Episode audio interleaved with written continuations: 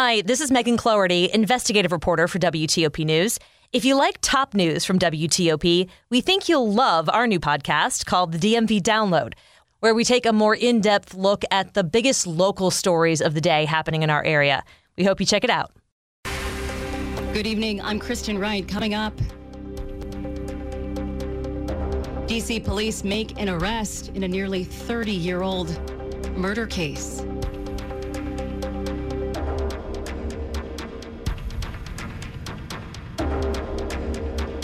Time now is 12 o'clock. This is CBS News on the Hour, sponsored by Liberty Mutual Insurance. President Trump's legal team plans to file a motion to have an independent reviewer appointed to evaluate those documents seized by the FBI. And with more of what CBS News has learned about this, here's correspondent Natalie Brand. An individual close to the former president tells CBS News that he and his lawyers want federal prosecutors to make sure a neutral person is involved in reviewing the documents. And they want a more detailed list of what was removed. During the FBI search of Mr. Trump's Florida estate nearly two weeks ago, 11 sets of classified documents were seized, including some marked top secret. This as ex-Vice President Mike Pence says he did not take any classified material when his term ran out. Turning to the Weather Watch, now focused on parts of the Southwest.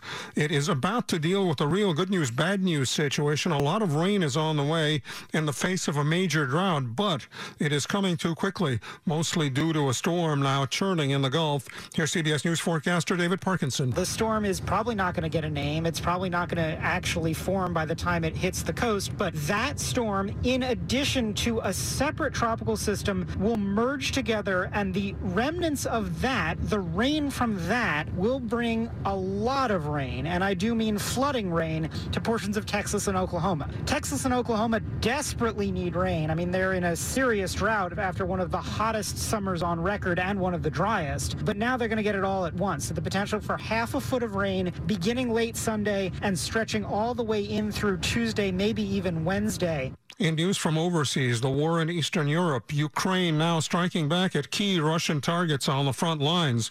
Most recently, an ammunition depot and a railway line, and now the Russian naval headquarters in a region that Vladimir Putin took from Ukraine a few years ago. That is Crimea.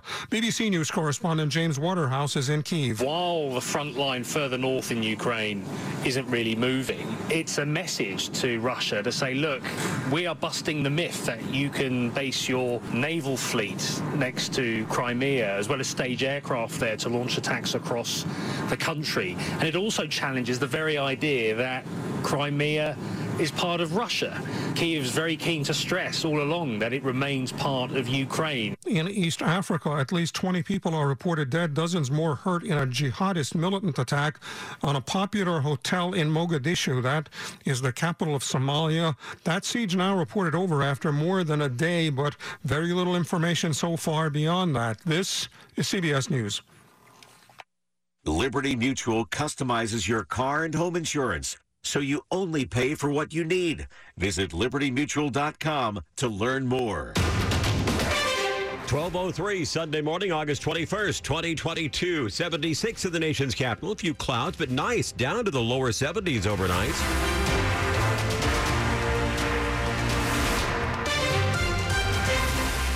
Hello there, I'm Ian Crawford. Top local story we're following this hour. Prince George's County Police searching for the killers of a 71 year old woman who was shot to death Thursday night. The woman got caught in a crossfire. Police say they don't believe Deborah Armstrong was the intended target of the shooting between two cars at Martin Luther King Jr. Highway and Business Parkway in Lanham around 9 o'clock Thursday evening. She was the passenger in another car. Police are trying to develop suspects and motive in the shooting. A $25,000 reward is posted for information leading to the shooters. Prince George's County Executive Angela Alsobrooks says the shooting is heartbreaking and an outrage, and the shooting of the 71 year old woman and recent string of gun violence are unacceptable. Dick Uliano, WTOP News. There's a possible break this morning in a nearly 30 year old cold case in the district. 39 year old Deborah McManus of D.C. was found strangled to death 30 years ago near 4th and Trenton Streets in Southeast. Police arrested 58 year old William Ransford. He's charged with second degree murder. Deborah McManus was found unresponsive in the woods in October of 1993. 1204. If you have any lingering questions about monkeypox in Montgomery County, officials will host a town hall this coming week to tell you more about it. Here's WTOP's Alicia Abelson. The virtual town hall hosted by Montgomery County is scheduled for 6 p.m. on Monday.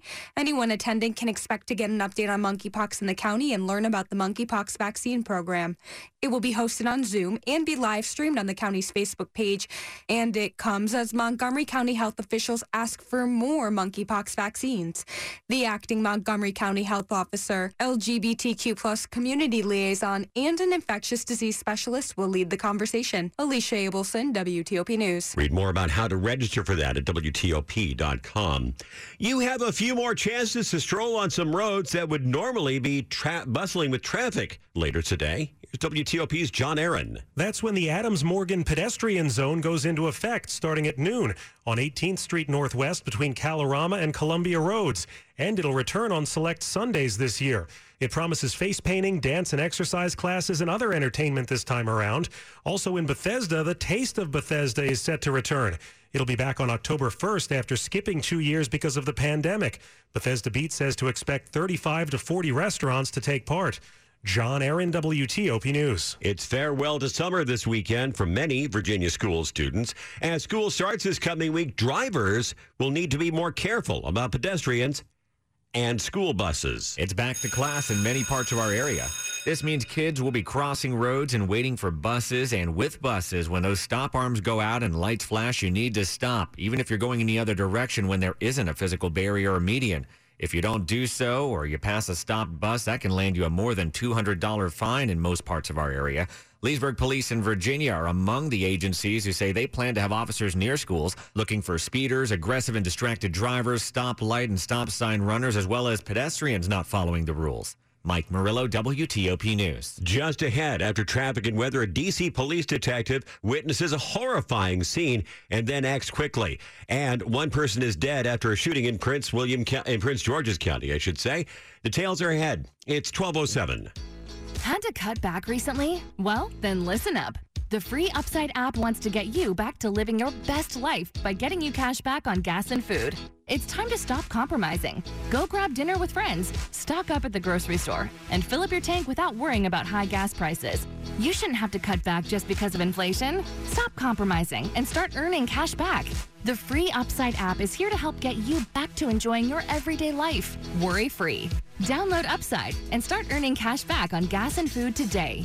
Download the free Upside app and use promo code CUTBACK for an extra $10 cash back on your first purchase of $10 or more. That's promo code CUTBACK for an extra $10 on the free Upside app. Remember, use promo code CUTBACK. That's promo code CUTBACK for an extra $10 on your first purchase. Stop compromising and start earning cash back on gas